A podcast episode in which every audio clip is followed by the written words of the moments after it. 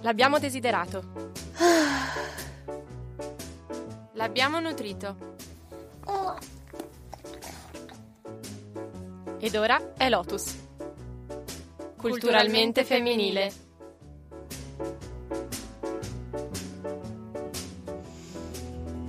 Ma buongiorno! Buongiorno amici!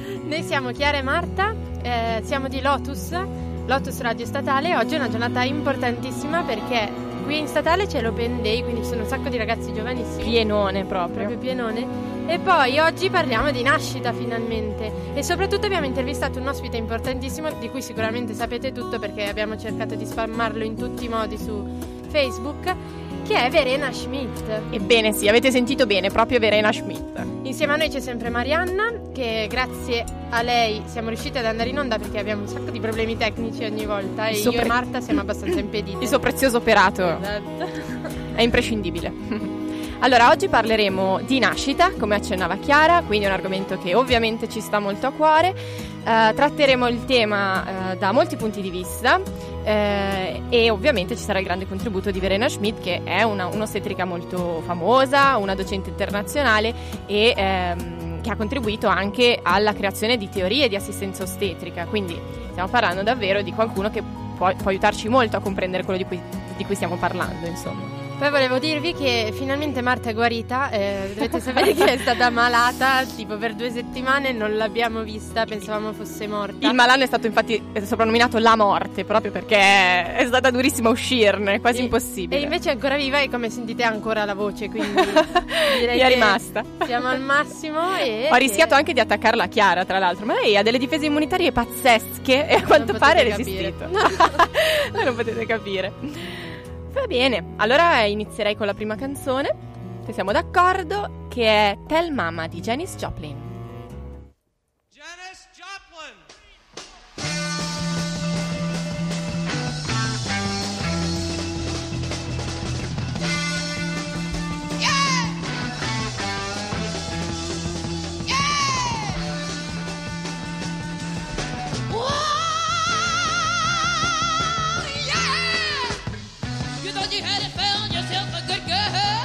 What I would love you would give you the world. Now you're fine, baby. You've been mistreated. Couldn't meet, honey. I'll do what you choose. I wanted to. But tell mama, all about us, but tell momma, what you need so your mama. What you want so your mama be, what it do you need.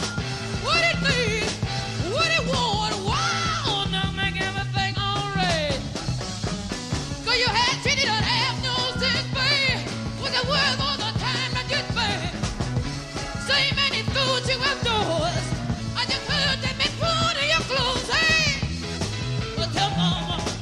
All about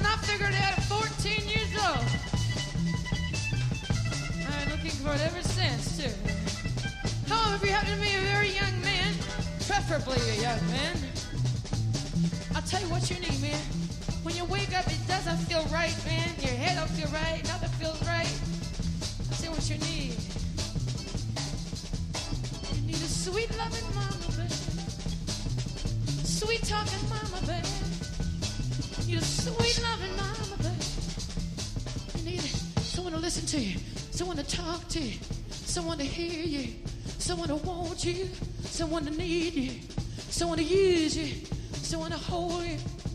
You want you,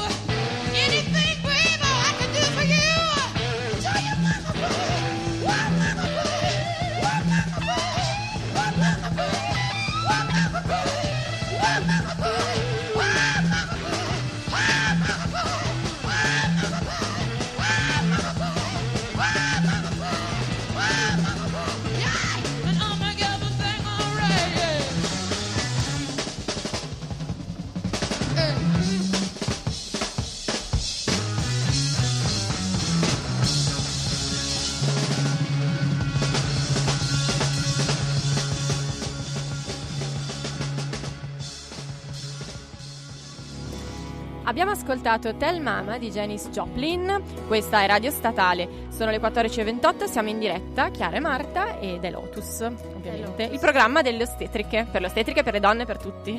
Prima ci siamo dimenticati di dirvi che, eh, visto che andiamo sempre in onda una volta al mese e che il mese scorso non siamo andate in onda, Sempre per la morte, esatto, sempre per la morte di Marta. In realtà eh, noi torniamo dall'IRF, cioè dall'International Radio Festival, eh, in cui abbiamo tenuto un fantastico programma insieme tan- a tanti altri ragazzi delle altre radio e alcuni di Radio Statale e abbiamo parlato di sessualità e potrete trovare il podcast su Mixcloud e abbiamo pubblicato un po' di tempo fa il link sulla nostra pagina. Comunque Comunque su Mixcloud il profilo è quello di Ormo, quindi del- delle officine radiofoniche milanesi, e eh, il programma si chiamava Love is on the Air. Ok, quindi. Chiamato da noi ami- amichevolmente Sextainment, ma in realtà era Love is on the Air. Ok, quindi inizieremo con il trattare la tematica di oggi. Ehm, in questa prima parte vi racconteremo un po' diversi punti di vista per quanto riguarda la nascita, dopodiché andrà in onda la ehm, registrazione dell'intervista che abbiamo fatto a Verena Schmidt, a Verena Schmidt da questa radio eh, su Skype. Allora iniziamo con il dire che ehm, esiste una figura eh, che è un ginecologo che è stato uno dei primi a eh, parlare di umanizzazione del parto e della nascita che si chiama Michel Audin. Ehm, e secondo lui è, eh, ben rap- la nascita è ben rappresentata e in generale lo stato di salute attuale è, ehm, rappre- è ben rappresentato da questa metafora che è quella dello specchio intatto. Infatti secondo lui le scienze biologiche attualmente sono- possono essere rappresentate da uno specchio in cui ci guardiamo per riflettere noi stessi. Ma oggi questo specchio è brillantemente lucido ma rotto in mille pezzi. Quindi il nostro obiettivo è quello di creare dei collegamenti fra tutti questi pezzi e, eh, ed è quello che un po' ripetiamo in tutte le puntate di Lotus, quindi che il nostro corpo e la nostra mente non sono, i- eh, sono inscindibili, quindi non sono cose a sé stanti. E eh, la nascita rappresenta forse più di qualsiasi altro momento della, della vita di un essere umano un'occasione per fondere proprio queste parti del nostro, del nostro organismo. Per esempio, eh, sempre più spesso gli studi, anche quelli più recenti, che indagano l'ambito della socievolezza, quindi del rapportarsi con l'altro, dell'aggressività e ehm, come chiama Michel Odent questa parte qua, la capacità di amare, trovano correlazioni con quanto è successo al momento della nascita. Per esempio, uno studio che volevamo riportarvi è ehm, un insieme di studi svedesi che mettono in correlazione in particolare l'uso di analgesici al parto, eh, in particolare gli oppiacei, ehm, con eh, lo sviluppo di tossicodipendenza nel futuro adulto di quel bambino lì. Quindi cosa vuol dire? Che semplicemente aumenta la probabilità. Sono state notate alcune correlazioni in, in termini di probabilità. Questo vuol dire che ehm, quello che succede durante la nascita è fondamentale per tutto il resto della vita. L'individuo che nasce si crea anche al parto. Quindi è importante cercare proprio di ricostruire, di rimettere insieme i pezzi di questo specchio per cercare di avere una visione più complessiva dello stato di salute e eh, delle influenze eh, che nel tempo hanno gli eventi sullo stato di salute. E, ehm, ed è importante quindi tornare un po' alle radici, eh, perché in tutti questi anni, in tutti questi millenni, ci sono state moltissime intromissioni culturali, quindi in tutte le culture ci sono state intromissioni da parte dell'uomo eh, sull'evento nascita. Tornare alle radici perché? Perché qual è la parte più attiva della donna che partorisce? Uno pensa, non so, apparato genitale, eh? in realtà è la parte più profonda del suo cervello, quindi le strutture cerebrali primitive che si chiamano ipotalamo e ipofisi sono le strutture che condividiamo con tutti i mammiferi e che secernono eh, un cocktail co- molto complesso di ormoni e eh, infatti fisiologicamente c'è proprio un periodo durante il parto in cui la madre si comporta mh, come se fosse su un altro pianeta, quindi si ritira in una sorta di viaggio interiore. E eh, spesso infatti queste donne si comportano come non si comporterebbero nel quotidiano, eh, urlano, gridano, trovano posizioni inusuali, proprio perché l'istintualità assume un ruolo fondamentale in questo momento, proprio di tutela della fisiologia e della salute. E a livello proprio psiconeuroendocrinologico, quindi vuol dire tutto quello che riguarda eh, queste strutture arcaiche che secernono questi ormoni, ehm, è importante che questa donna, che la donna in travaglio, non venga riportata alla dimensione reale, quindi a, alla stimolazione dei propri sensi, eh, perché questo mh, potrebbe inibire tutti i processi fisiologici del travaglio, quindi è importante ad esempio ridurre tutte quelle attività che possono stimolare la neocorteccia, cioè la corteccia più nuova del cervello, che è quella caratteristica dell'essere umano, quindi quella che ad esempio viene stimolata con la parola, che viene stimolata con la luce.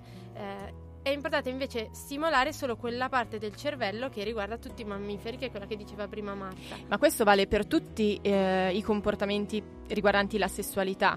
Eh, infatti ci sono moltissime mh, similitudini tra quello che avviene durante il rapporto sessuale, sia dal punto di vista ormonale, quindi endocrinologico, eh, che dal punto di vista proprio del, del, comportamento della donna. Sono proprio strutture arcaiche che eh, si manifestano in, in, questo modo. Ad esempio, pensate che durante il travaglio ehm, l'ostetrica deve compilare un certificato di assistenza al parto in cui ci sono una serie infinita di domande come nome, cognome, data di nascita, luogo del parto, oh, quante ecografie sono state morte fatte e miracoli, morte e miracoli che, di tutta la famiglia. Sta, cioè, domande infinite e queste sono deleterie per appunto il processo che noi spiegavamo prima. Sono domande che vanno a stimolare la parte del cervello che inibisce la secrezione degli ormoni che dicevamo prima, tra cui ovviamente c'è la nostra fantastica ossitocina. Di ossitocina? Cui, sì, di cui parleremo ehm, dopo la canzone che vi diciamo subito qual è. Ve lo diciamo subito, ma subitissimo, il tempo di prendere la scaletta. Allora, okay. la prossima canzone è, a proposito di quello che abbiamo appena detto, è Reazione umana di Samuele Bersani. L'abbiamo scelta proprio perché eh, ci descrive lui eh, come è importante, come è importante ritornare alle nostre origini proprio dal punto di vista corporeo e dell'organismo. Se non facciamo più caso ai mosconi che ci ronzano sopra e ci mettiamo come scimmie in disparte a leccarci la reciproca coda. Se abbiamo infranto una regola sacra che andava solo difesa, se ci invadiamo a vicenda i confini, se ogni volta diventa pretesa, se poi ci siamo da soli obbligati a un letargo profondo, se abbiamo spento la luce per stare isolati dietro a tende che negano il mondo, se recitiamo una parte rubata come fosse la nostra, se non troviamo per terra un gettone per godere di un giro di giostra. Vivere in emergenza anestetizza l'anima e toglie il senso del pericolo mortale. In questo stato di indifferenza acuta è novità, provare un brivido, qualcosa in cui sperare. Saper apprendere l'esperienza da una P, la scarica che non si ossida e si ostina a funzionare. Avere il fegato e l'esigenza di ottenere in pratica una ragione che ci possa provocare reazione.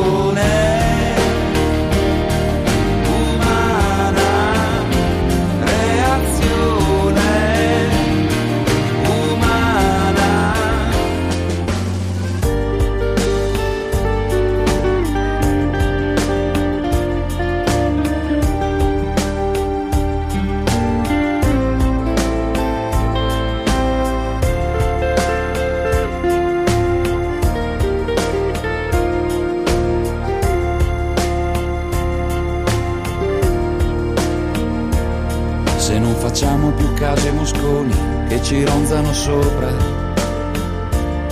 e ci mettiamo come scimmie in disparte a leccarci la reciproca coda.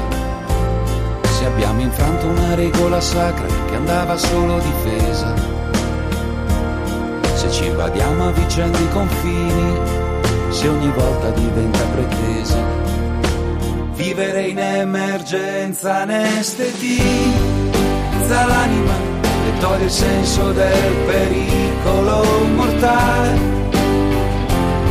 In questo stato di indifferenza acuta è una novità, provare un brivido, ma forse è già un segnale. Saper apprendere l'esperienza da una P, la scarica che non si ossida e si ostina a funzionare fegato e l'esigenza di ottenere. In pratica una ragione che ci possa provocare una reazione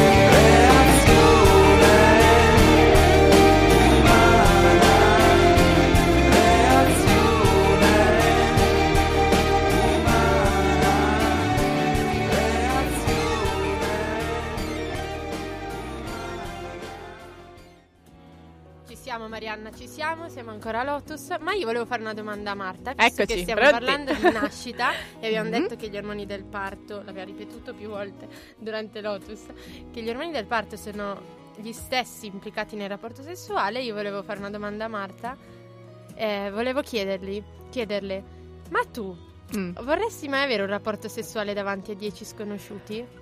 Ma diciamo che non è proprio nei miei gusti. Però magari c'è chi piace. no, scherzo, scherzo. No, ovviamente no, non mi sentirei al sicuro. Proprio ecco, infatti sappi che, Mm. visto che l'abbiamo ripetuto, che il tuo corpo è collegato alla tua mente. Ma dai. E la tua mente, nel momento in cui non si sente sicura, Ok. produce catecolamine. Mm. E le catecolamine sono ormoni che sono antagonisti dell'ossitocina, che abbiamo detto che invece è l'ormone che guida la sessualità e che guida il travaglio. E se sono antagonisti vuol dire che la in- inibiscono la sua produzione. Invece l'ossitocina è un ormone fondamentale e viene chiamato, pensate un po', ormone dell'amore oppure dell'altruismo. E quindi cosa succede? Che magari durante il parto cosa sarebbe bello? Sarebbe bello, sarebbe giusto, sarebbe normale che ci fosse dell'intimità. Mm.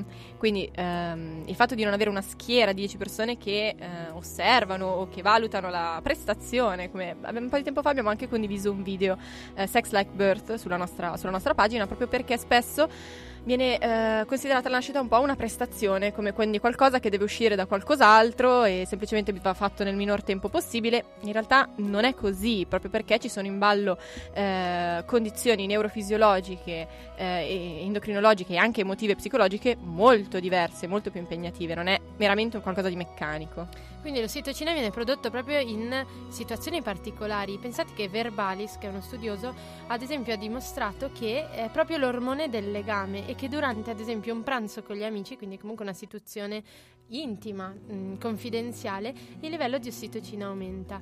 Eppure anche nel 1969 è stato fatto un esperimento eh, definito storico. Praticamente è stata iniettata dell'ossitocina direttamente nei ventricoli cerebrali di alcune ratte e questo è bastato a indurre in loro un comportamento materno nonostante non fossero in maternità di fatto.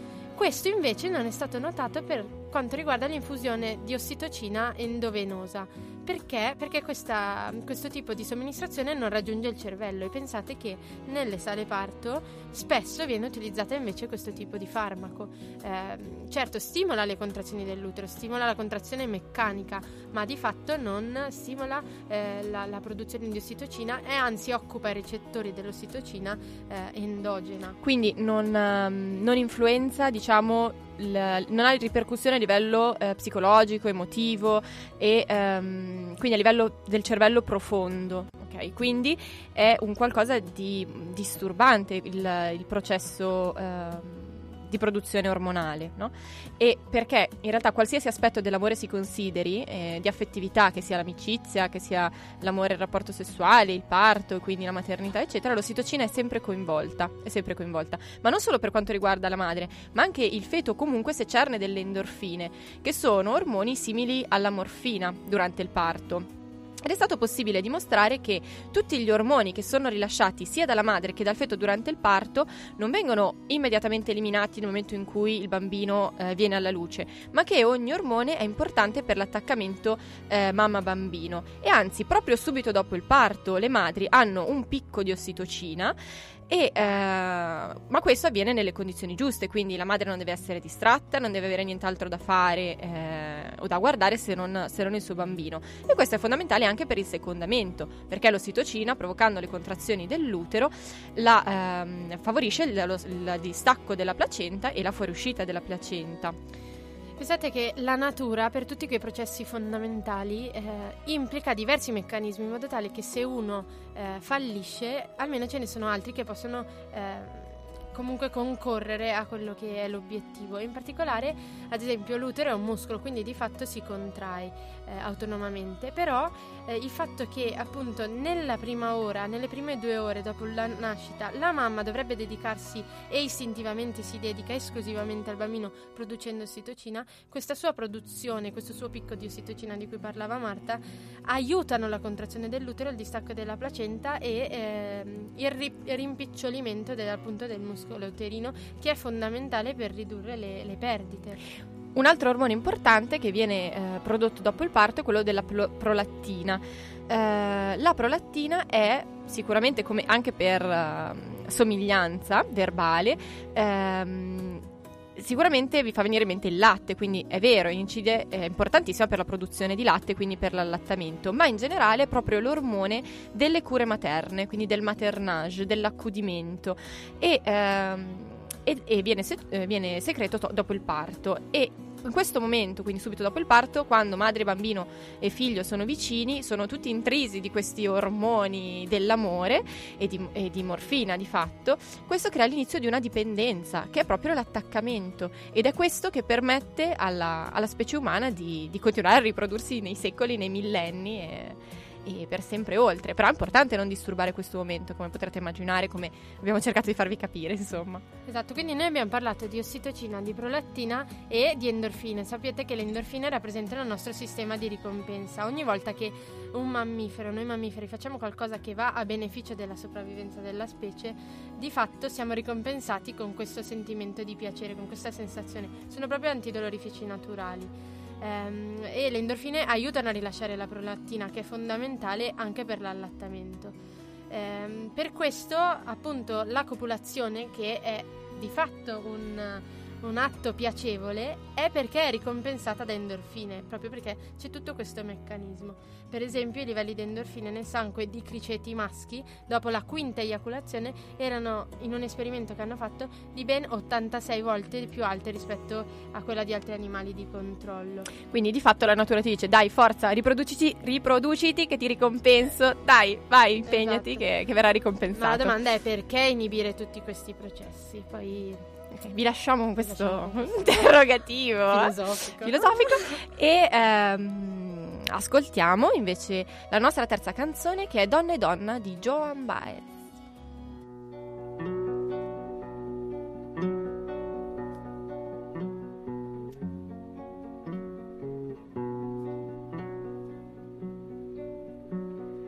On a wagon bound for market, there's a calf with a mournful eye.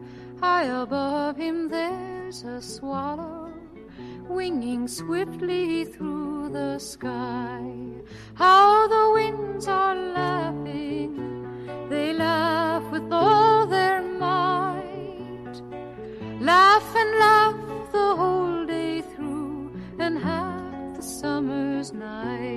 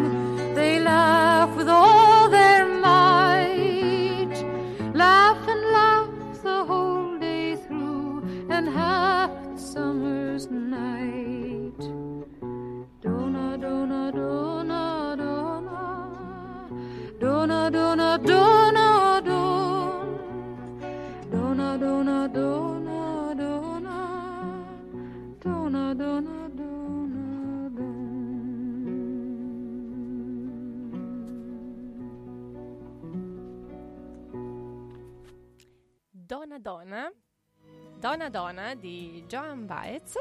Questo è Lotus, siamo su Radio Statale, sono le 14.50 e siamo in diretta, parliamo di nascita. Siamo ostetriche, ve lo ricordiamo ogni Ve lo tanto. ricordiamo.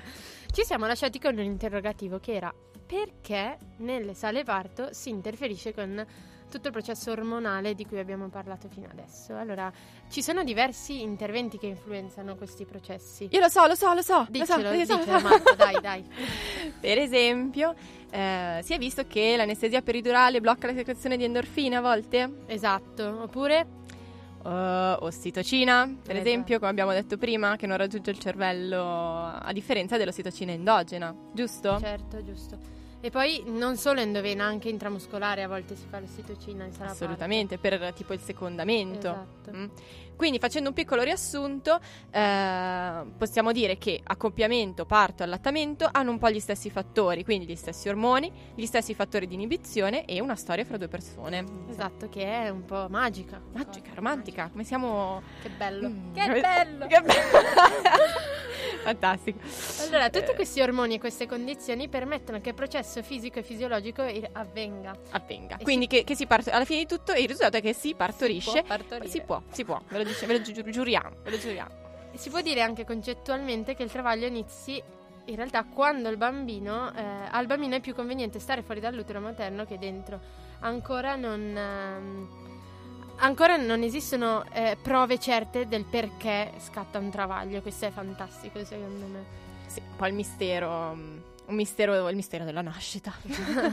Quindi in realtà quando si creano queste condizioni, questa situazione, ad esempio per mancanza di spazio, per minore efficienza della placenta, eh, che comunque è un organo che continua a cambiare e invecchiare durante la gravidanza, si può dire che eh, il bambino non è più tanto comodo e quindi inizia a produrre degli ormoni dello stress, quindi le catecolamine che sono le inibitrici di quelle che dicevamo prima, che possono avere un ruolo fondamentale nell'avvio del travaglio. Infatti, ehm, cosa succede? Che quando il travaglio eh, si mette in moto, non è, non è proprio come ci vogliono far credere nei film, eh, dove succede che in un nanosecondo si rompono le acque, iniziano le contrazioni, la donna inizia a spingere e in un nanosecondo bisogna correre in ospedale come se non ci fosse eh, un domani. Non, è, non funziona proprio così. Quindi, al contrario di quello che ci vogliono far credere, il più delle volte, soprattutto al primo parto, tutto inizia molto gradualmente. Inizia a esserci qualche contrazione dolorosa nell'arco della giornata, poi nel giro di qualche giorno queste contrazioni si avvicinano, aumentando di numero e di intensità, più o meno gradualmente, e fino a che poi non si entra proprio nel travaglio attivo. E poi un'altra cosa di cui sente tantissimo parlare è che le acque non è assolutamente detto che si rompano all'inizio del travaglio, come diceva prima Marta. Anzi, molto spesso in realtà rimangono intatte fino a travaglio inoltrato e anche in realtà fino al periodo espulsivo del bambino. E questo può essere un vantaggio mamma, per la mamma e per il bambino perché eh, le acque creano un cuscinetto che ammortizza la discesa del bambino e quindi ad esempio riducono il dolore per la mamma. Riducono la contrazione del- delle pareti uterine addosso al bambino, quindi a livello fisico è meno stancante, quindi ci sono tutta una serie di... anche il bambino si può posizionare meglio all'interno dell'utero, quindi ci sono tutta una serie di cose per cui se le acque rimangono, eh, se il sacco e quindi le acque rimangono intatte è, eh, è meglio, ok?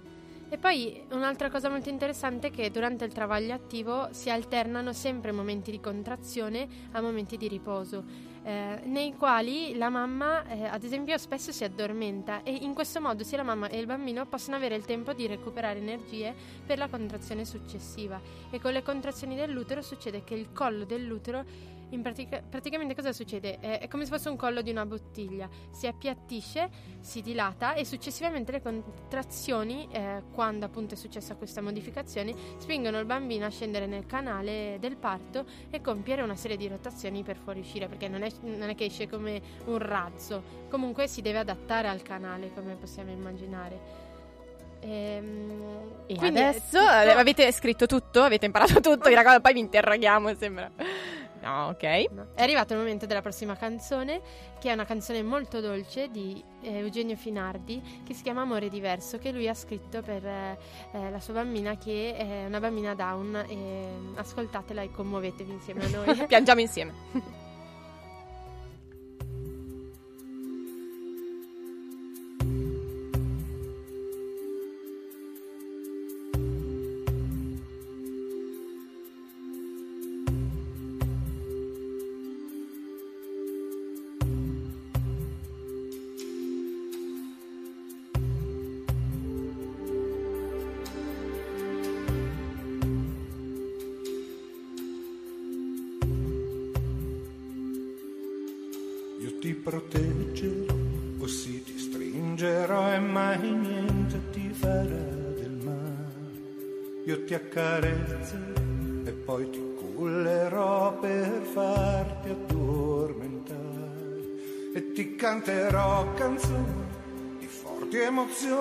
quando fuori tuona il temporale e sempre ti sussurra quelle dolci parole che so ti fanno stare bene. Sarà un amore diverso, grande come l'universo, che il tempo non potrà toccare.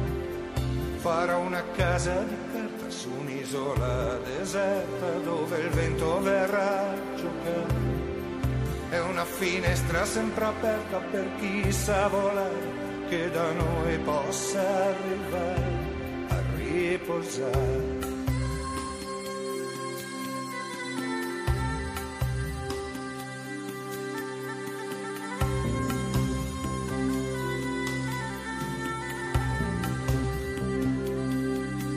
e ho braccia forti e larghe spalle per poterti meglio. E se fa freddo la notte col mio corpo ti potrai scaldare. E dopo ore e ore e ore d'amore sul mio petto ti farò dormire e sognerai di ballare col mio cuore e il sole ti verrà a svegliare. Sarà un amore diverso, grande come l'universo, che il tempo non potrà toccare. Piccole cose da riscaldare, grandi aquiloni da far volare. E sarà sempre un nuovo gioco per tenere acceso il fuoco nel lungo tempo da venire piccole pietre da trasportare e da sentire per ritornare.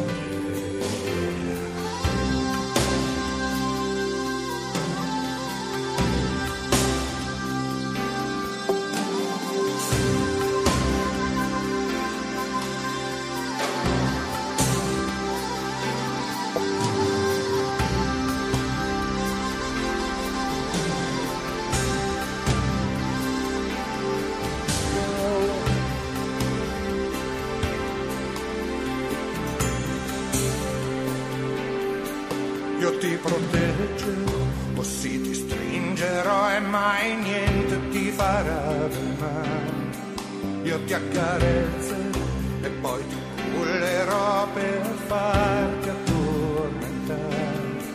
E dopo ore e ore e ore d'amore sul mio petto ti farò dormire e sognerai di ballare a tempo col mio cuore e il sole ti verrà a svegliare. Sarà un amore diverso, che il non potrà toccare. Piccole cose da riscaldare, grandi aquiloni da far volare. E sarà sempre un nuovo gioco per tenere acceso il fuoco nel lungo tempo da venire piccole pietre da trasportare e da sentire per ritornare.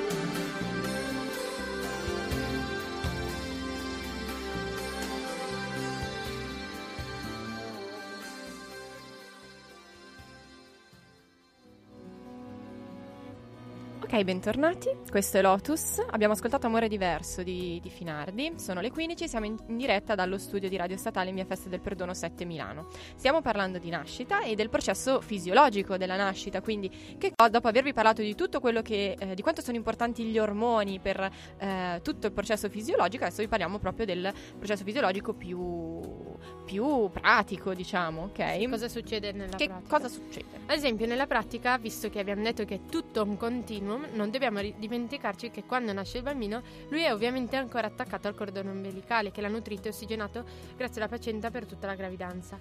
Quello che succede è che semplicemente la placenta e il cordone continuano a fare quello che hanno sempre fatto, anche quando il bambino è già fuori dall'utero. In particolare, in questo caso, le indicazioni dell'Organizzazione Mondiale della Sanità sono indicano di non tagliare il cordone subito dopo la nascita, ma di aspettare almeno che smetta di pulsare. Esiste una pratica che si chiama Lotus Bird, da cui noi abbiamo anche tratto il nostro nome, non solo da quello, ma da tante altre cose, eh, che invece la- si lascia attaccata alla placenta al cordone fino a quando non si stacca autonomamente. Diciamo che questo crea una eh, continuum, quindi mh, sottolinea il fatto che tutto sia unito, sia un unicum, quindi cerchiamo di ri- riattaccare un po' i pezzi dello specchio che abbiamo frantumato purtroppo. E infatti quando il bambino esce è in una situazione particolare sia dal punto di vista fisico che da quello emotivo, perché per esempio c'è una grande differenza di temperatura, deve iniziare a respirare, cosa che non ha mai fatto, e poi non ha le pareti dell'utero che fino a quel momento l'avevano contenuto. Ok, queste sono solo alcune delle cose che deve affrontare al momento della nascita. In questo momento quindi è fondamentale che la placenta continui a lavorare per accompagnare il corpo del bambino in questo cambiamento. Inoltre la placenta e il cordone contengono molto sangue del bambino, perché c'è proprio il circolo fetale, il sangue del bambino circola anche all'interno del cordone e all'interno della placenta e qu- quando nasce tutto questo sangue deve tornare all'interno del corpo del bambino, deve andare tutto dentro il corpo del bambino, altrimenti va sprecato. Eh, e questo e va sprecato se noi ehm, occludiamo il cordone ombelicale e poi lo tagliamo prima che smetta di pulsare. Quando invece ha smesso di pulsare, eh, siamo sicuri che tutto il sangue sia tornato, sia andato al bambino, quindi dal legittimo proprietario. Un'altra cosa che eh, ci teniamo a sottolineare è che alla nascita è molto importante che il momento di incontro tra il bambino e la mamma e il papà non venga disturbato per tutto quello che ci siamo detti fino adesso. Ma loro devono avere il tempo di riconoscersi e legarsi per porre in realtà buone basi per l'accudimento e per la vita futura. Come abbiamo detto prima, è tutto collegato, la nascita è solo la base di quello che sarà la nostra vita futura di individui.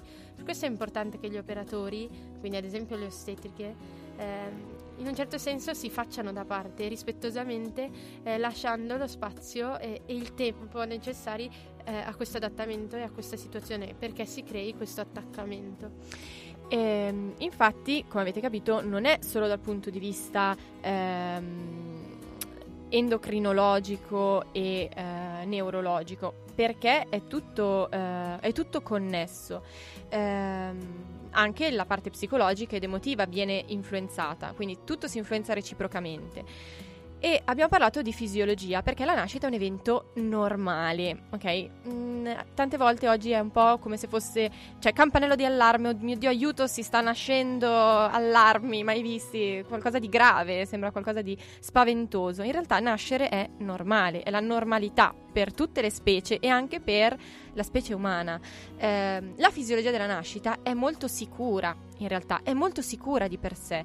La patologia, che nasce spontaneamente e non a causa di un intervento esterno, è molto rara.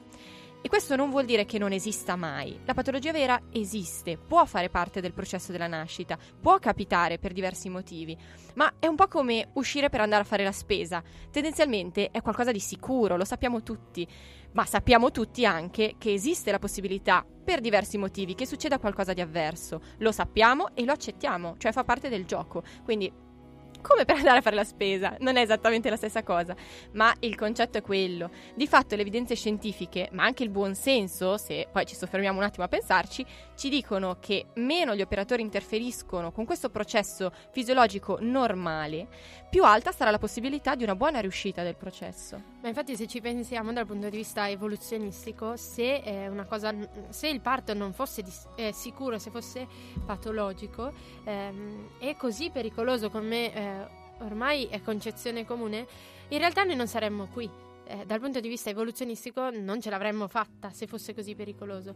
Invece, se noi lasciamo che le cose avvengano naturalmente, si riducono i rischi e questo lo dicono anche tutti gli studi scientifici che stanno... Non c'è uno studio che dica diversamente, dicendo però proprio le cose come stanno. Tutti gli studi eh, affermano questa verità. Esatto, di cui vi abbiamo reso partecipi. Se siete contenti, siete contentissimi, immagino. Perché adesso abbiamo concluso la nostra parte introduttiva.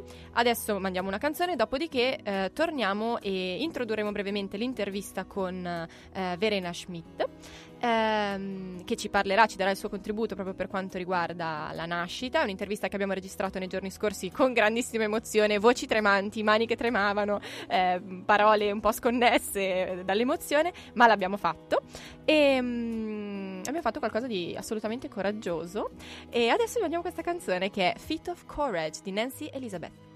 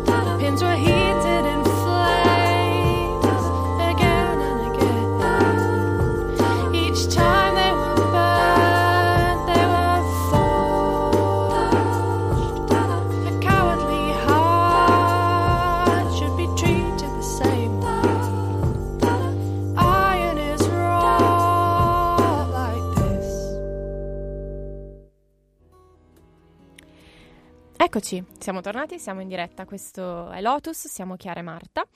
Oggi stiamo parlando di nascita e abbiamo intervistato per eh, l'occasione niente po' di meno che Verena Schmidt. Quindi adesso Chiara ci introdurrà a, a questa ostetrica fantastica, molto coraggiosa assolutamente, e, ehm, e dopodiché manderemo la- la- l'intervista che abbiamo registrato con lei.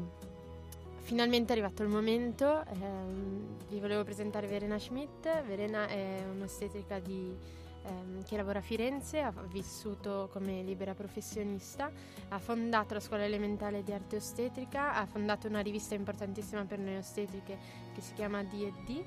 Abbiamo avuto assolutamente l'onore di intervistarla, è stata gentilissima, addirittura era dispiaciuta perché non riusciva a vedere le nostre facce con Skype. Via Skype, quindi ne Eh, eravamo molto... lei ci teneva molto, questo secondo me fa capire eh, la dolcezza e eh, l'importanza che dà alle persone. Sì, Eh, infatti ha accettato proprio perché ehm, ritiene importantissima eh, l'informazione consapevole, quindi l'informazione, la scelta consapevole e mm, abbiamo apprezzato moltissimo il valore che, che ha dato anche a quello che è il nostro impegno, quindi a quello che noi cerchiamo di fare attraverso Lotus, insomma. Quindi vi lasciamo alle sue parole, e godetevele insieme a noi che ce le riascoltiamo. Se ci scrivete, adesso l'ho pubblicato anche su Facebook, ma se volete scriverci sulla nostra pagina Facebook, noi leggiamo e se possiamo leggiamo in diretta e commentiamo e quindi insomma fateci sentire un po' anche la vostra voce. Buon ascolto. Buongiorno Verena. In- Buongiorno. Buongiorno. Eh, innanzitutto le diciamo che siamo contentissime di avere la possibilità di intervistarla. Altrettanto io. Siamo in collegamento via Skype dallo studio di Radio Statale di Milano. Allora, la prima domanda che volevamo porle è innanzitutto se vuole presentarsi, vuole dirci un po' il suo percorso eh, da ostetrica, insomma, chi è Verena Schmidt? Beh, io sono un'ostetrica di Firenze, eh, questo, seguo questa professione da 37 anni, eh, però ho fatto una scelta un po' particolare perché ho scelto di assistere solamente i parti a domicilio, non tanto come alternativa all'ospedale, quanto perché sentivo il bisogno di vedere una nascita senza interferenze esterne e volevo capire cosa succede se una donna è completamente concentrata su se stessa e partorisce con i propri mezzi. E quindi da questa osservazione è nata un'esperienza un po' diversa perché per una vita intera ho visto praticamente solo parti normali e donne che ne sono uscite in modo molto soddisfatto e con, con quel sistema di gratificazione che la natura prevede per un parto normale. E quindi da lì ho cominciato uno studio sulla fisiologia, sulle basi, sulle risorse che le donne e i bambini hanno per partorire e per nascere. Poi da lì è nata l'esigenza di fare formazione, ho fondato una scuola di formazione a Firenze sulla fisiologia, eh, ho fondato una rivista ostetrica perché volevo, volevo dimostrare che anche le ostetriche italiane hanno una cultura, che non dobbiamo sempre solo attingere all'estero per eh, sapere le cose. E poi nel tempo ho sviluppato un nuovo modello di assistenza, valido anche per l'assistenza in ospedale, che si basa anziché sul rischio, sulla fisiologia, sulla salute, sulle risorse. E quindi oggi sono docente internazionale, insegno questo modello in un master a Salisburgo, nella scuola di Firenze e cerco di promuovere un, un nuovo modo e nuovi strumenti per eh, mettere la donna al centro e far sì che sia in grado di partorire con le proprie forze. Questo è breve. Infatti poi storia. Eh, riguardo a questo poi approfondiremo anche perché il modello che lei ha comunque ha progettato si studia anche nelle lauree magistrali. Però adesso volevamo farle anche altre domande riguardo appunto alla sua esperienza. Sì. La prima è questa, abbiamo preso questo, questo tratto, questo, questo passo, diciamo queste frasi dal suo blog che è curatissimo e vivissimo, quindi lo troviamo sempre di ispirazione. Ehm, oggi il controllo sulla natura crea l'illusione di una sicurezza che quotidianamente la stessa natura smentisce. Natura ha previsto che la nascita sia un, evento relazionale e di amore, che lega il cucciolo alla madre e vivere la nascita nella sua dimensione umana ci offre un insegnamento di cui oggi tutti abbiamo estremamente bisogno. Eh, se volesse spiegare agli ascoltatori che cosa intende praticamente con queste affermazioni. Ma eh, la prima cosa è che cioè, noi tutti in questo mondo abbiamo un po' dimenticato che siamo legati alla natura e che non siamo diversi o non funzioniamo in modo molto diverso dalle piante, gli animali, il mondo che ci circonda. Siamo costruiti tutti con i quattro elementi della natura e eh, se viviamo in armonia con la natura questa è fonte di benessere, di salute e di soddisfazione. Quando viviamo staccati dalla natura, questa è fonte di stress, eh, di malattia, di frustrazione, di insoddisfazione. E l'essere umano ha cercato, si è illuso no, di controllare la natura, di migliorarla, così ha cercato anche di migliorare il processo della nascita con il risultato che stiamo vivendo in un pianeta che sta esaurendo le sue risorse e che la nascita è completamente degenerata.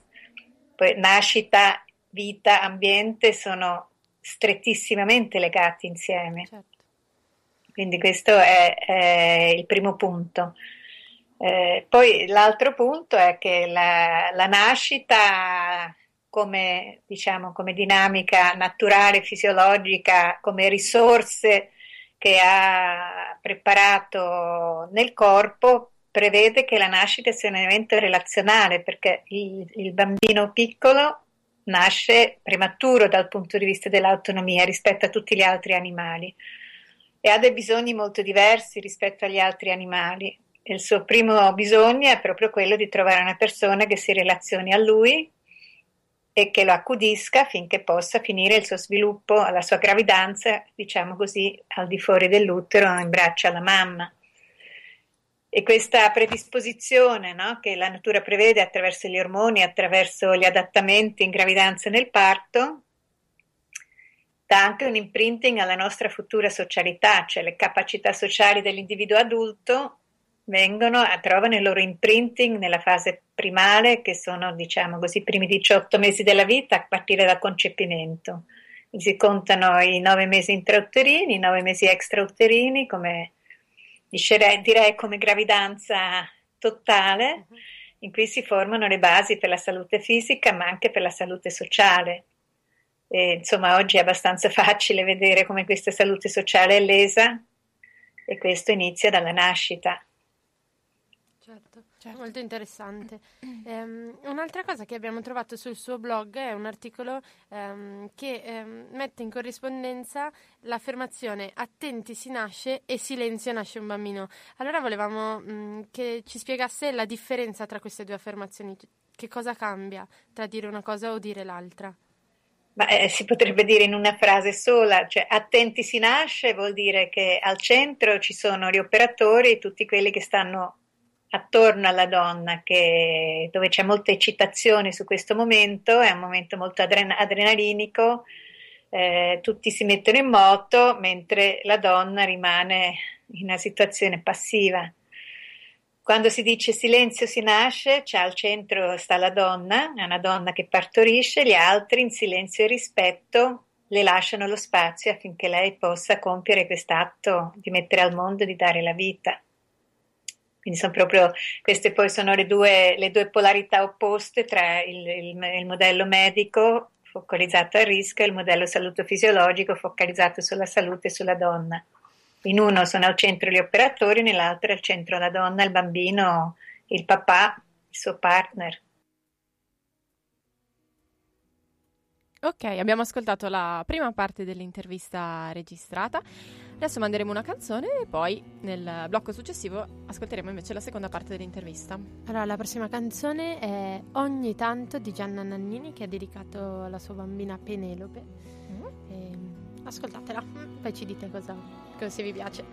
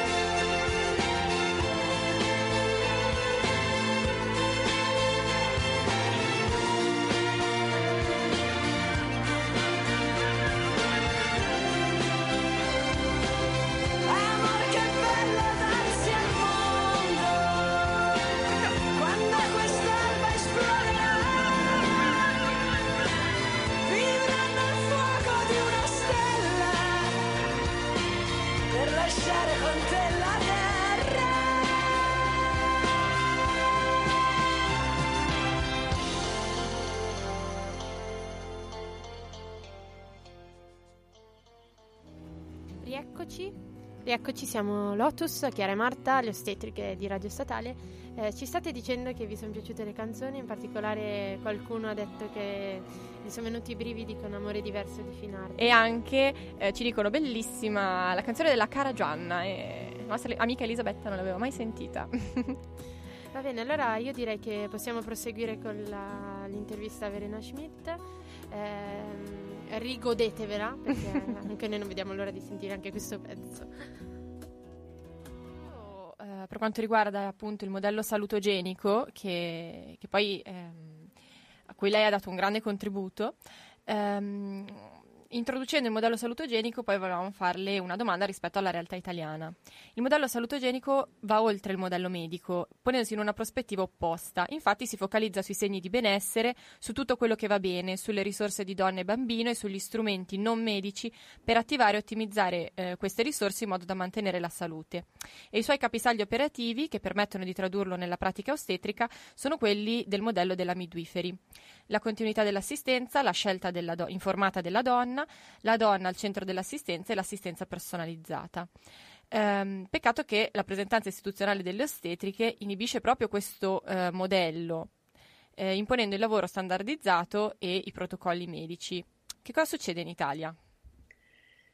Ma eh, in Italia e in tutto il mondo si può dire, perché è un movimento veramente globalizzato. Cioè, il- il- i problemi che hanno denaturato la gravidanza e il parto al punto dove siamo oggi sono nati dal fatto che della gravidanza, che è un evento di salute e un evento anche sessuale della donna, gravidanza e parto, si sono occupati dei medici o la medicina che è focalizzata sulla patologia e quindi non poteva che patologizzare la gravidanza, tant'è che sono aumentate tantissimo le patologie in gravidanza e parto.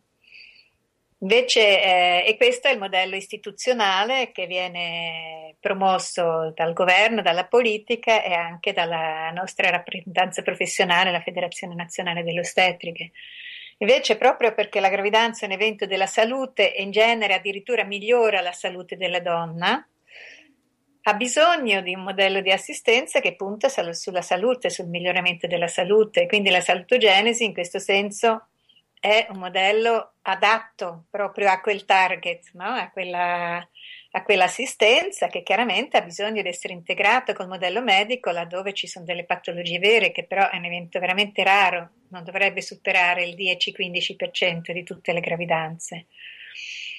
Questo si aggiunge a una, diciamo così, una conferma no, che ci arriva dalla ricerca scientifica oggi, che dice che il modello di assistenza più efficace in termini di salute, di soddisfazione e di riduzione delle complicanze è il modello della continuità dell'assistenza da parte dell'ostetrica.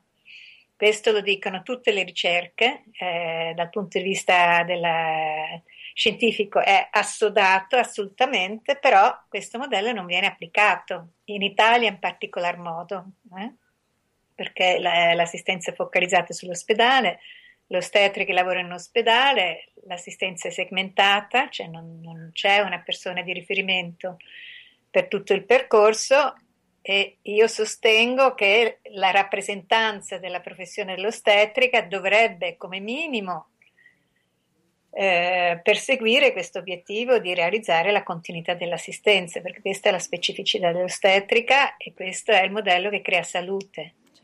Poi quelle ostetriche che fan- fanno continuità dell'assistenza vanno istintivamente verso un eh, modello di salutogenesi, no? che poi io l'ho esplicitato in un modello teorico, però nasce proprio dall'essere una relazione continua con la donna e quindi di, di- di imparare a conoscerla, di capire la sua situazione, di capire anche le sue risorse. Certo. E poi c'è un altro aspetto, no? Quando si, si punta sul modello a rischio patologico, medico, non si fa che aumentare la paura nelle donne. Cioè, da una parte il modello medico è visto come la sicurezza, il grande ospedale è visto come la sicurezza, dall'altra c'è una costante paura perché a qualsiasi esame che una donna fa, dietro sta la paura che qualcosa potrebbe andare male, non andare bene col suo bambino e quindi si mette sempre in crisi rispetto alla sua competenza no? È naturale e, e con la paura che succeda qualcosa al bambino. Invece nel modello salutogenico si guarda innanzitutto quello che va bene, no? E poi quali sono le risorse e come si può migliorare una situazione quando c'è una crisi di adattamento. E questo crea fiducia e conferma alla donna delle sue capacità di portare avanti un- una gravidanza, un parto in modo naturale. Quindi eh, sarebbe, secondo me, lo specifico dell'ostetrica creare salute e quindi sarebbe auspicabile che questo venisse anche sostenuto dall'organizzazione delle ostetriche, come succede per esempio in Inghilterra, no? Il Royal Certo. College of Midwives da circa 40 anni prova a promuovere la continuità dell'assistenza e, e senza riuscirci più di tanto, però almeno ci prova. Mm, Infatti abbiamo fatto anche una puntata proprio sull'evidenza scientifica e facciamo un confronto tra eh, diciamo le pratiche ostetriche mh, o almeno la filosofia assistenziale inglese e quella invece eh, dominante, dominante in Italia, anche solo a livello teorico. Poi le applicazioni sappiamo che a livello Sì. del sistema nazionale sono difficili comunque. Certo, certo. Però sì, avevamo fatto una puntata anche riguardo di questo. Sì. Sì, sì. Ok, abbiamo ascoltato anche la seconda parte eh, dell'intervista, adesso mandiamo una canzone e poi ci, ci risentiamo per la terza parte. La canzone è Society di Eddie Vedder che è tratta dalla colonna sonora del film Into the Wild eh, e ascoltatela che poi è collegata con quello che dirà dopo Verena nella prossima parte dell'intervista. Oh,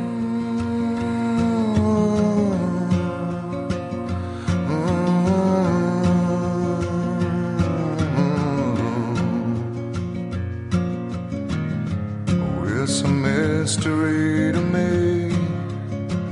We have agreed with which we have agreed. And you think you have to want more than you need. Until you have it all, you won't be free.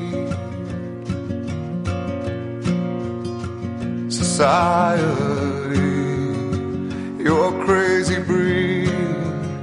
I hope you're not lonely without me.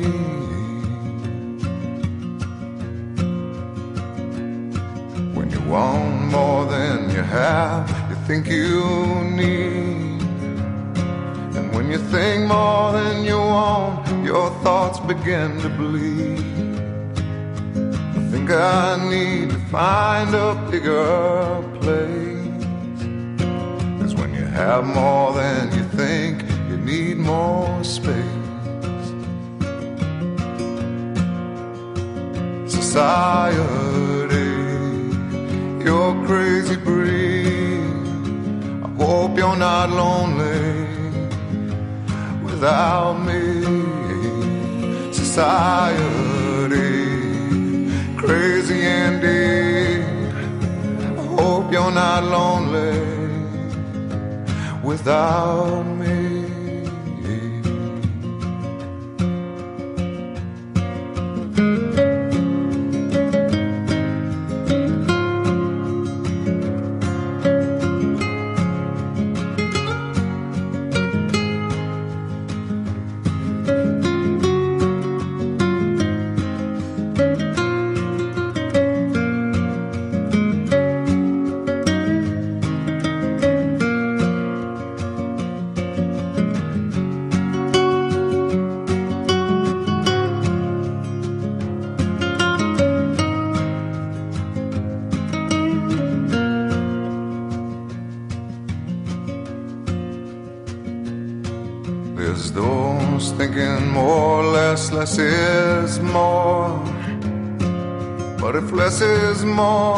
How you keeping score?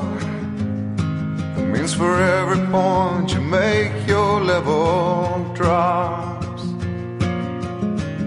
Kinda like you're starting from the top.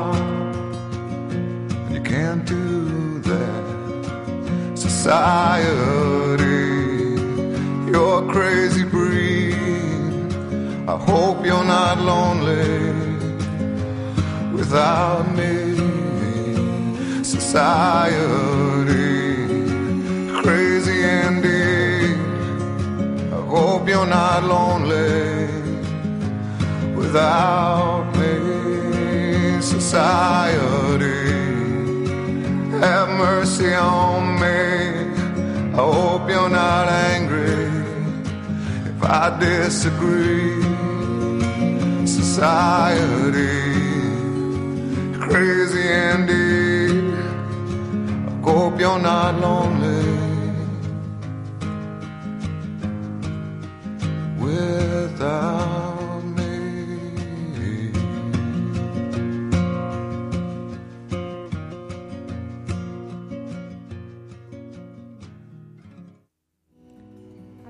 Ascoltato, abbiamo ascoltato Society di Eddie Vedder e adesso siamo pronti per ascoltare la terza parte dell'intervista di Verena. Buon ascolto.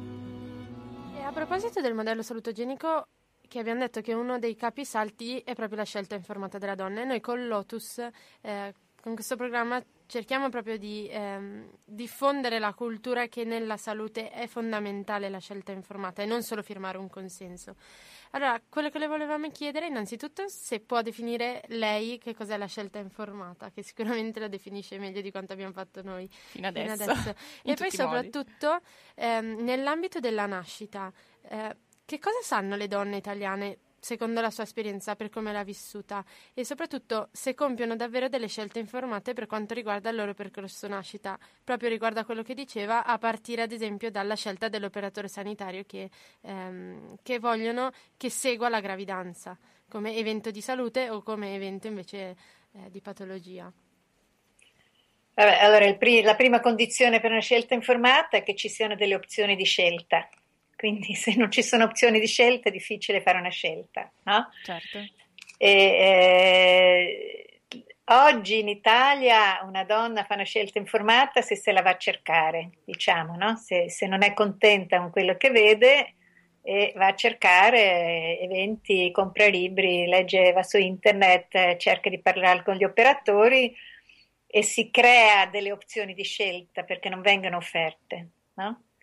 Invece la donna media eh, che non si informa, che si fida della via tracciata che seguono tutti, anche perché per lei è un elemento di sicurezza, non le vengono offerte delle scelte, questo è il primo problema. No? L'istituzione, diciamo, il servizio sanitario pubblico non offre delle scelte reali, offre un'unica scelta che è il parto in ospedale nel modello medico.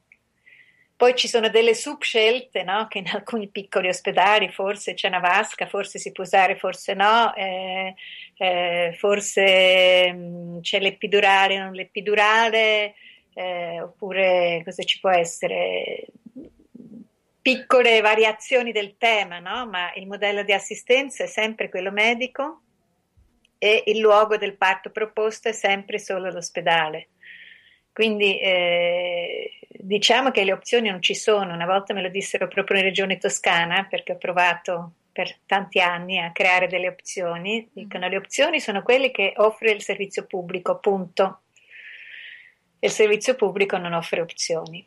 Quindi il problema è questo. Il secondo problema è che anche se ci fossero non vengono offerte attivamente alle donne.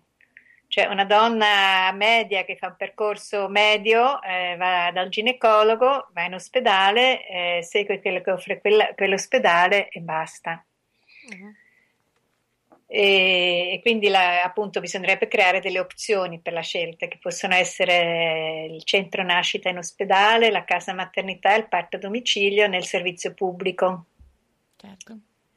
Offerte attivamente perché c'è qualche raro servizio pubblico sul parto domicilio, ma non viene offerto attivamente.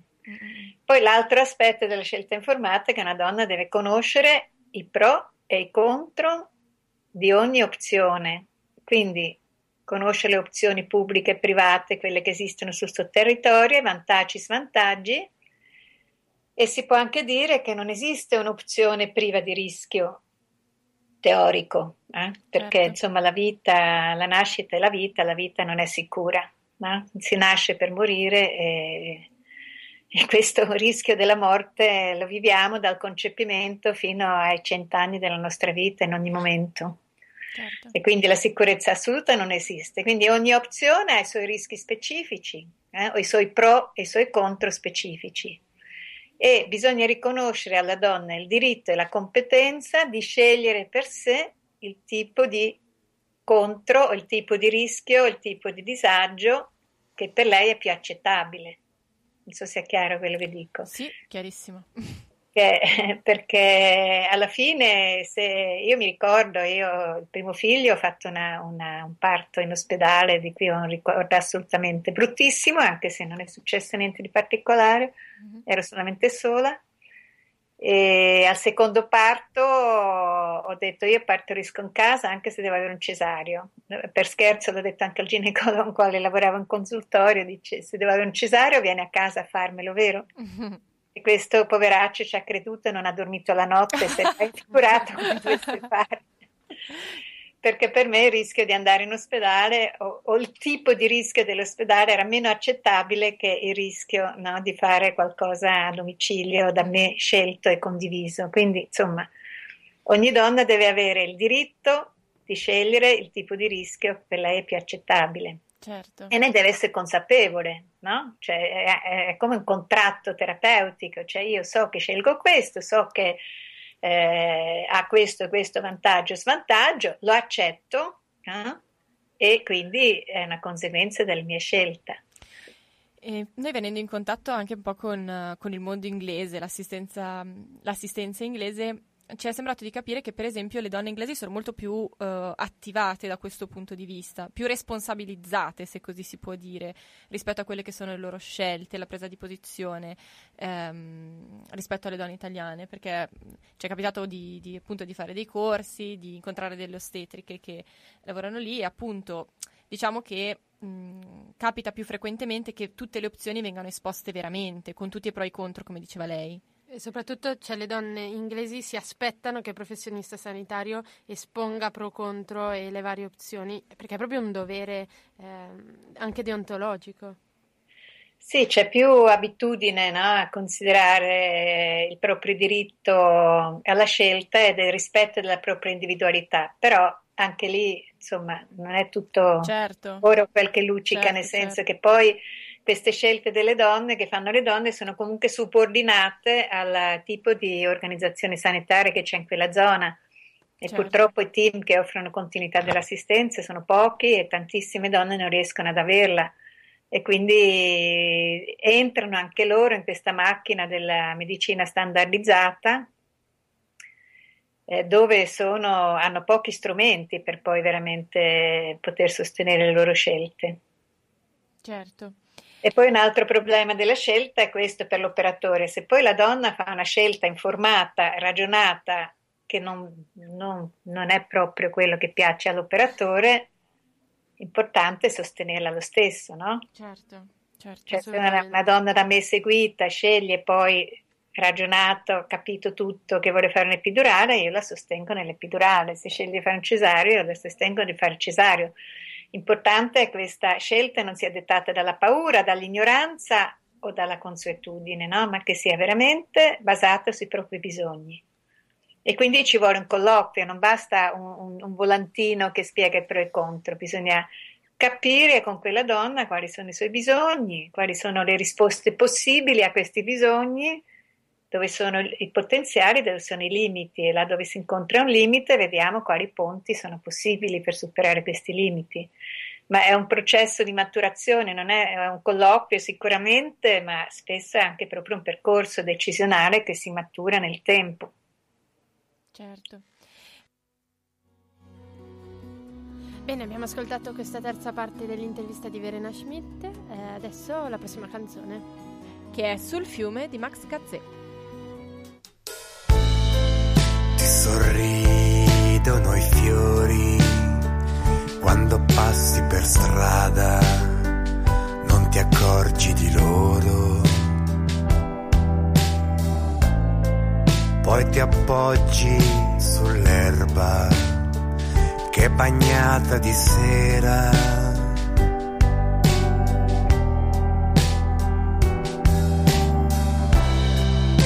quando cade la luna.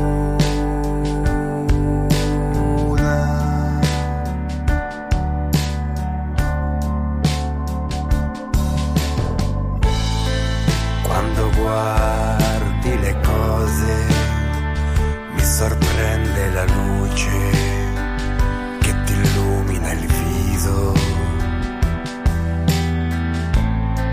Se ti sporgi sul fiume come passare per ore,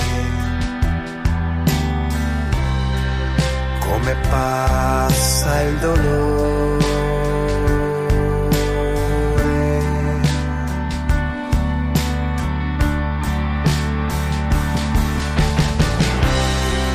E ti prendo la mano e ti porto lontano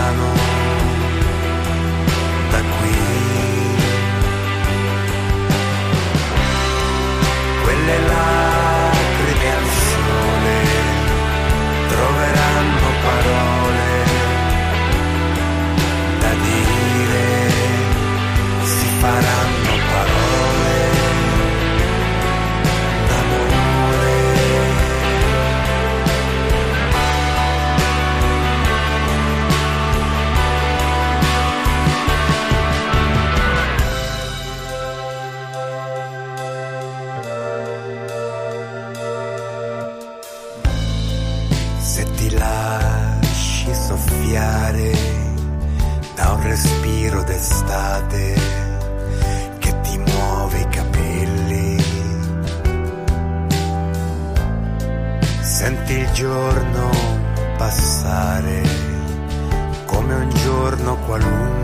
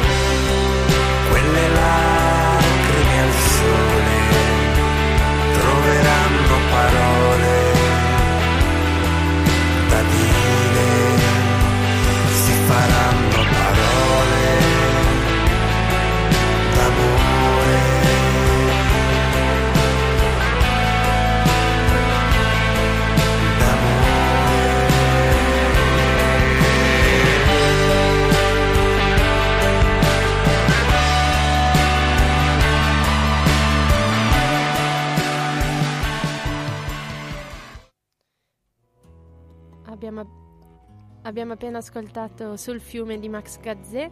Ehm, l'abbiamo scelta perché sembra proprio che lui accompagni questa donna, la prende per mano e la porta, l'accompagna da qualche parte e l'abbiamo un po' visualizzata come un travaglio. Adesso ascoltiamoci la quarta parte dell'intervista di Verena Schmidt. Ehm, Buon ascolto. Esatto, godetevela ancora. Un po' alla- l'arg- un argomento che aveva già accennato prima rispetto alla, mh, all'influenza che l'evento nascita mh, ha poi sulla vita futura e quindi di conseguenza sull'individuo adulto e la società. Abbiamo ripreso un'affermazione di Michel Audin che afferma che, il più gran- e che più grande è il bisogno sociale di aggressione e l'abilità di distruggere la vita e più intrusivi sono i rituali e le credenze che ruotano attorno al parto. E ehm, diciamo che tutte le società umane, in un modo o nell'altro, hanno sempre disturbato il processo della nascita. Ehm, volevamo sapere se si trova d'accordo e eh, se secondo lei l'umanità oggi e come interferisce con la nascita. No, sono assolutamente d'accordo perché noi siamo fatti di natura e cultura e la nostra cultura è un aspetto non solo individuale ma soprattutto anche collettivo e la nascita è un momento, la riproduzione in generale in una società è un nodo cruciale, no? perché è col nascere che si crea la società. Infatti l'Italia oggi è preoccupata perché nascono pochi bambini e quindi la società italiana rischia di avere un calo, no? Certo.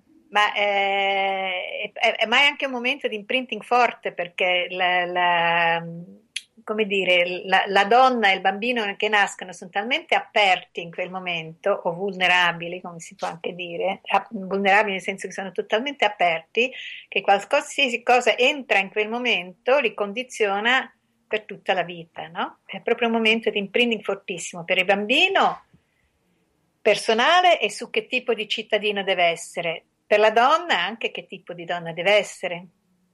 Quindi il legame mamma-bambino e il parto dove la donna esprime la sua forza femminile, eh, sono due aspetti che nelle nostre società attuali, io di- oserei dire quasi in tutto il mondo, eh, sono mal visti perché rendono forte l'individuo e rendono forte la donna. Invece le società vogliono degli individui manipolabili e vogliono delle donne sottomesse. Questo siamo ancora nel patriarcato, che, che ne vogliamo dire, ma ancora c'è molto questa forma di repressione. E poi c'è proprio un, un punto centrale dentro di noi, no? neurologicamente parlando, che sono le amigdala nel sistema limbico, che eh, ricevono un imprinting che alla nascita che va in direzione o della fiducia nella vita e nelle persone o della paura della violenza e della rabbia. Quindi se si, il bambino viene separato dalla madre alla nascita, allora nasce una dall'impotenza che sente questo bambino possono nascere sentimenti di rabbia e di violenza che rendono l'individuo ovviamente più aggressivo nel futuro. Tant'è che per esempio a Sparta no, il guerriero che doveva nascere non veniva neanche posato sulla terra, si tagliava subito il cordone, veniva tenuto in alto affinché non avesse nessun legame affettivo con la terra e con la madre e diventasse quindi aggressivo. E quindi il potenziale dell'aggressività si può benissimo incrementare con questo tipo di nascite. Ora, fortunatamente si sta tornando un po' al, al, al legame, almeno nelle prime due ore, no? Sì, di tenere madre e bambino insieme, di non tagliare il cordone, ma ancora la donna è comunque inibita nell'espressione del suo potere nella nascita attraverso la medicalizzazione. Quindi in realtà il desiderio nostro è una madre forte, una donna forte, una madre forte, un padre capace di legarsi e un bambino che eh, possa sviluppare il suo pieno potenziale umano. no? E questo avviene solamente con una nascita rispettata. Le interferenze danno un altro tipo di imprinting. Certo, cioè è impressionante come ehm, un momento così a volte trascurato invece è fondamentale per tutta la crescita dell'individuo e, quindi anche della società. Ehm, a proposito, volevamo chiederle anche un'altra cosa, sempre che Michel Odon eh, spiega. Lui dice che in Italia praticamente c'è un ginecologo ogni 100 neonati Ehm, e dice che in questo modo eh, i ginecologi non sono e non saranno mai specialisti della patologia perché ne, intro- ne incontrano troppo poca. Come dicevamo prima, che la patologia è veramente rara, poiché la gravidanza è proprio un evento di salute massima della donna nella maggior parte dei casi.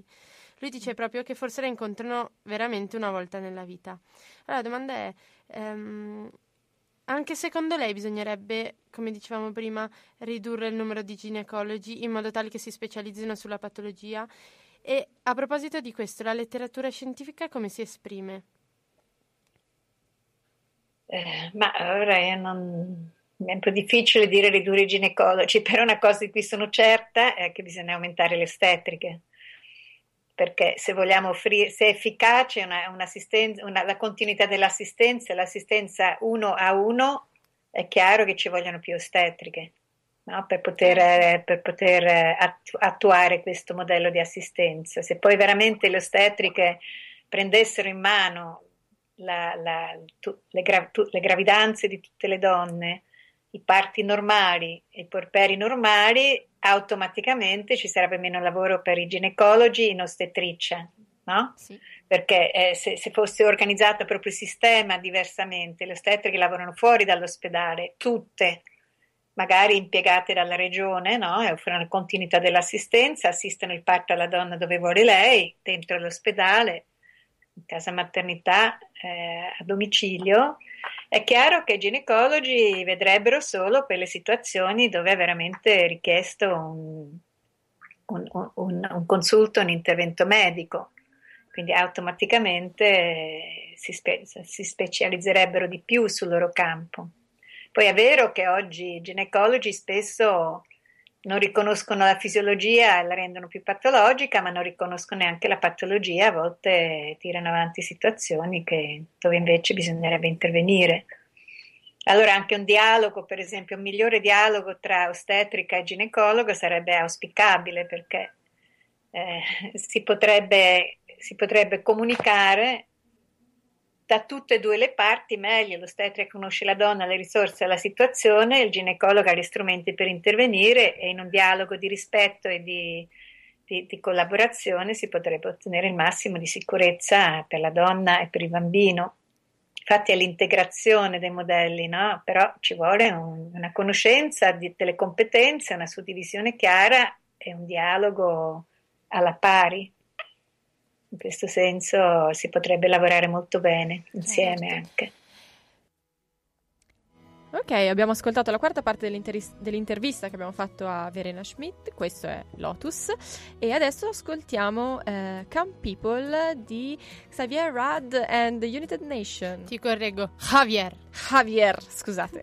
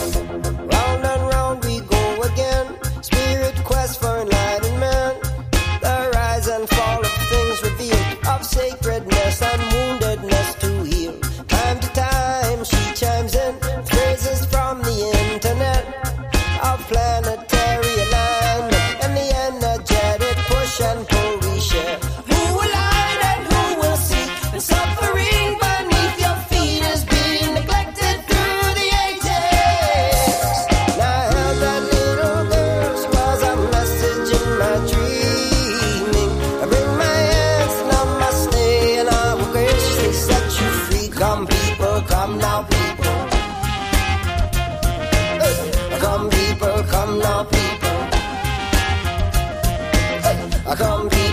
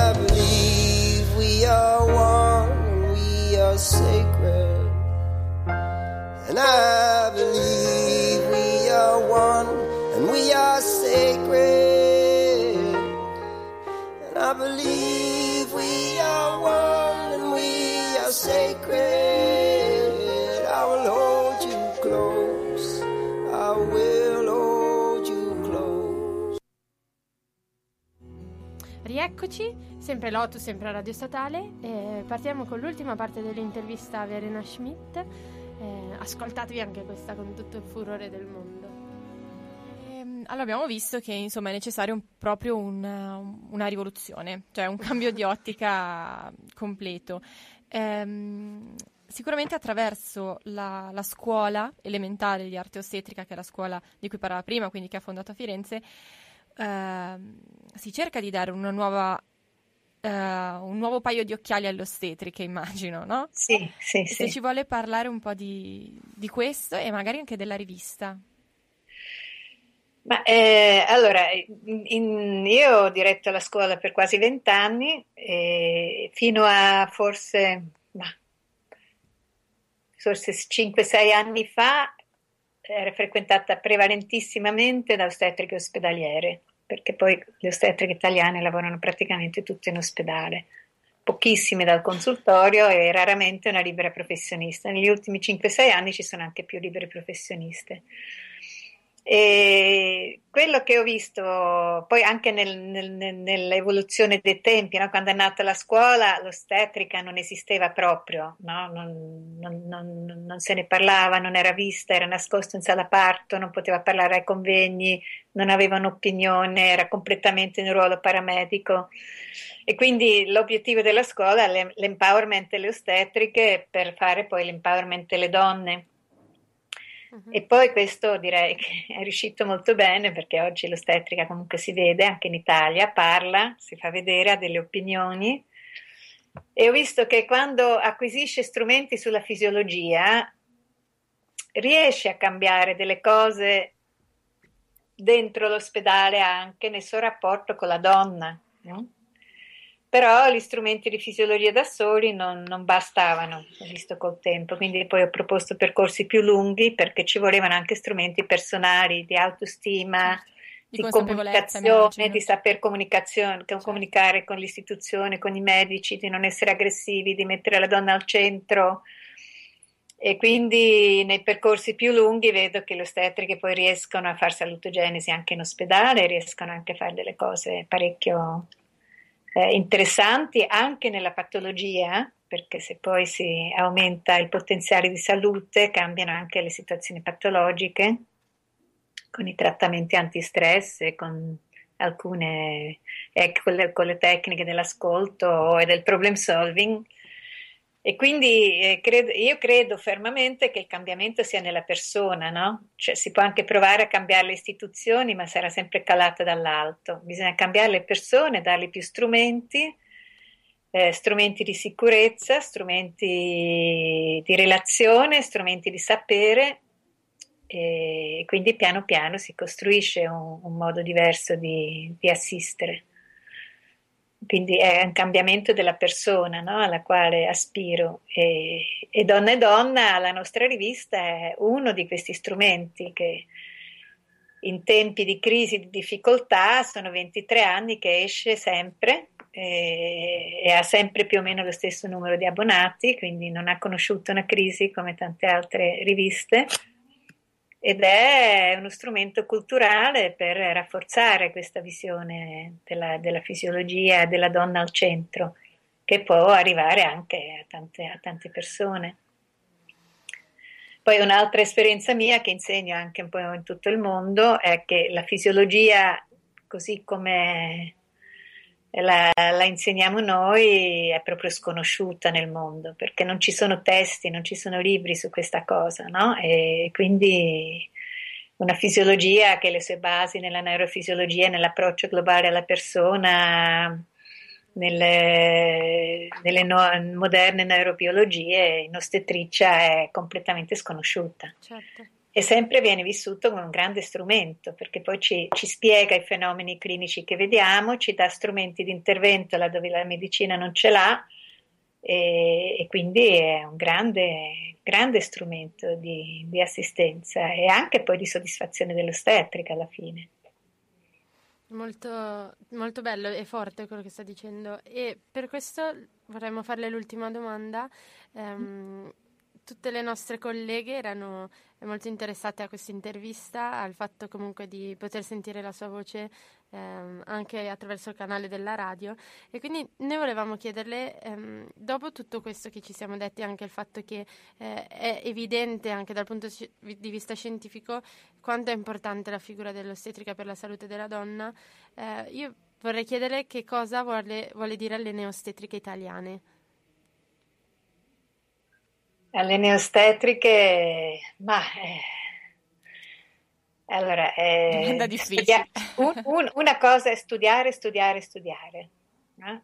e non solo quello che offre il cammino convenzionale, ma cercare di, di guardarsi attorno, no? di aprire la mente. E l'altro invito, che è una cosa che sta a cuore a me personalmente, è di stare vicino alla donna perché secondo me è questo il grande problema, no? che le donne, nonostante tutto, in gravidanza, nel parto, dopo il parto, nel primo anno di vita, sono ancora troppo sole. Sono sole, non rispettate, non riconosciute e l'ostetrica avrebbe il ruolo di stare vicino alla donna, invece è imprigionata nelle dinamiche istituzionali eh, strutturali, protocollari degli ospedali, e dovrebbe sempre rifocalizzarsi sulla donna, perché se non lo facciamo noi, se non lo fanno loro, lo faranno altri, perché il bisogno è grande, molto grande, e quindi volgere lo sguardo sulla donna, questo credo che sia,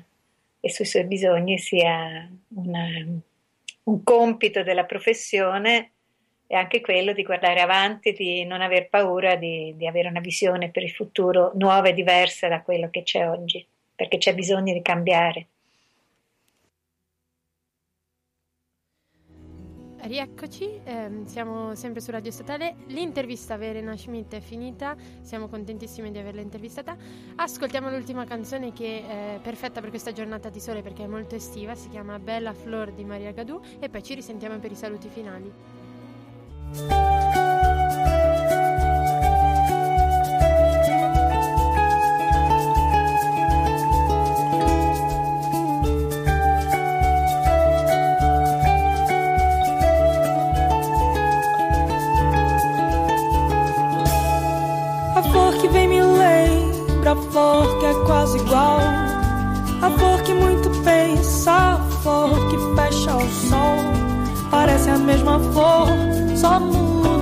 coração. Quando se unem são a flor que inspirou a canção. Bela flor, pouco disse, geme a flor que cresceu no rio. Bela flor, pouco disse, geme a flor que cresceu no rio. Que dança linda flor, girando por aí, sonhando com amor, sem dor, amor de flor, querendo a flor que é, no sonho a flor que vem, seu duplamente flor, encanta, colar e faz bem. Bela flor, pouco disse, geme a flor que cresceu no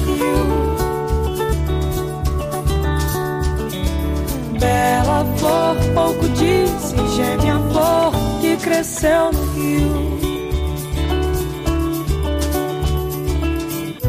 Ó flor, se tu canta essa canção, todo meu medo se vai pro vão, pra longe, longe que eu não quero ir, mas deixe seu rastro pólen, flor, pra eu poder te seguir. Bela flor, pouco disse, geme a flor que cresceu no rio.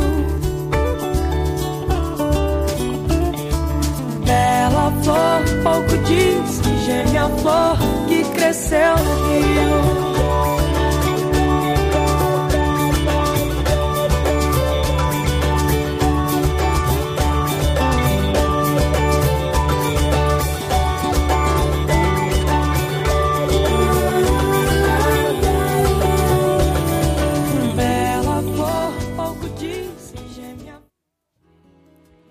Abbiamo ascoltato Bella Flor di Maria Gadù e l'intervista Verena è finita, la ringraziamo ancora anche in diretta per la sua disponibilità, la sua gentilezza, la sua umiltà e per quello che ha fatto, sta facendo e farà per, per- un po' per tutti, dobbiamo essere sinceri, un po' per tutti. Tutti, sì. Quindi noi ci rivediamo il mese prossimo, eh, molto probabilmente sarà il 18 giugno, Mi pare di sì. 18 Il giorno prima del compleanno di Chiara, Ah, olè! Faremo un party in diretta. Poi questa volta in realtà abbiamo voluto lasciare più spazio a Verena, eh, e però non abbiamo, abbiamo dovuto tagliare Nonna Dixit, che sappiamo essere una delle vostre rubriche preferite. Ma la prossima volta sarà un Nonna Dixit specialissimo, perché dalla prossima volta abbiamo addirittura inciso una sigla per Nonna Dixit, mettendoci in imbarazzo in ridicolo Esatto. davanti a tutto il mondo. Perché all'IRF abbiamo imparato che siamo troppo serie, quindi dobbiamo essere anche un po' più simpatiche. Eh, quindi Eh, accogliete, accogliete questo, ah, questo outing di Chiara la sulla sua idea- antipatia. Esatto, la bella idea che abbiamo avuto è stata quella di registrare una sigla di Nonna Dixit. eh, vabbè. Imbarazzante. Quindi attendetela con ansia. Attendete con ansia il nostro podcast che pubblicheremo ovviamente sulla nostra pagina Facebook. Ricordatevi il nostro hashtag Midwives on Air. se ricondividete i nostri podcast perché, e- o i nostri post e lo fate, ricordatevi di mettere l'hashtag cancelletto Midwives on Air, mi raccomando. E siamo anche su iTunes, ve lo ricordiamo sempre. Su iTunes, mi raccomando, scriveteci le recensioni, diteci quanto siamo belle, brave, simpatiche, antipatiche, brutte e cattive e anche Tonate. con le stelle tonate quando canteremo la sigla. Vi salutiamo, salutiamo Marianna, la ringraziamo che senza di lei non sapremo mai come fare. Io saluto Marta che però rimarrà con me. la nostra vita privata. ok, io saluto Chiara e vi lasciamo alle ragazze di Other Side. Grazie. Ciao. Ciao. Ed ora è Lotus. Culturalmente femminile.